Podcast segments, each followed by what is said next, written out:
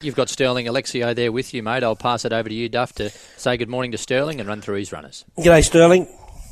Yeah, good morning, Ron. Good morning, Luke. Three runners today, um, all interesting runners. This Smashing Eagle in race seven, what do you make of him? His past two have been okay.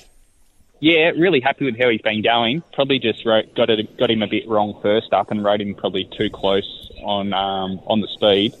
And obviously we sort of dropped him back the other day and, and rode, rode him a bit quieter, and I thought he hit the line really well, uh, reeling off some good sectionals. So uh, a bit of a worry now with the scratchings, uh, a bit of speed and pressure comes out of the race, but uh, hopefully he can sort of just be three quarters of the way back in the running line, and I'm sure he'll be, uh, be um, hitting the line well.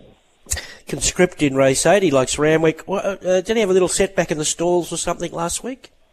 He did. He, he just um, he just kicked out in his box Uh, about ten o'clock on race morning. I happened to be off, up in the office, and he just had a little abrasion on the outside of a joint, and it was there was just a bit of blood there. So um, obviously he was taken out. Uh, hasn't missed a beat since.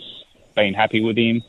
Um, tough, consistent horse. Obviously he has to carry the full impost today, sixty-one and a half, and it's a bit of a query, giving a bit of weight to some lightly raced horses, but um, I think he'll acquit himself well.